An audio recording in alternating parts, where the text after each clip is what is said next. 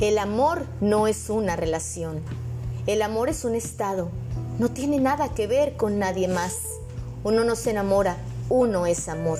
Por supuesto, si eres amor y estás enamorado, ese es el resultado, la consecuencia, pero no el origen. El origen es que eres amor. ¿Quién puede ser amor?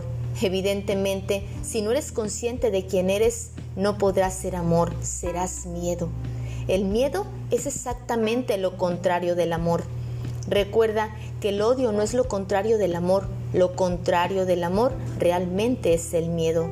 Con el amor te expandes, con el miedo te encoges, con el miedo te cierras, con el amor te abres, con el miedo dudas, con el amor confías. El amor es cuando conoces tu cielo interno. Esa es la verdadera religión. No hay mayor religión que el amor. Medita, baila, canta y profundiza más en ti. Conoce gente, mézclate con ella, aprende de las personas, no tengas miedo. La existencia está dispuesta a apoyarte de todas las formas posibles. Confía y empezarás a sentir un considerable aumento de energía. Esa energía es amor.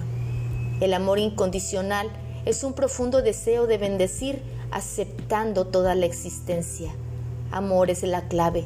Y recuerda, recuerda que algunas personas aman el poder y otras tenemos el poder de amar. Sígueme en mis redes sociales como Lidia Sandoval y en mi página de Facebook cancunlife.mx.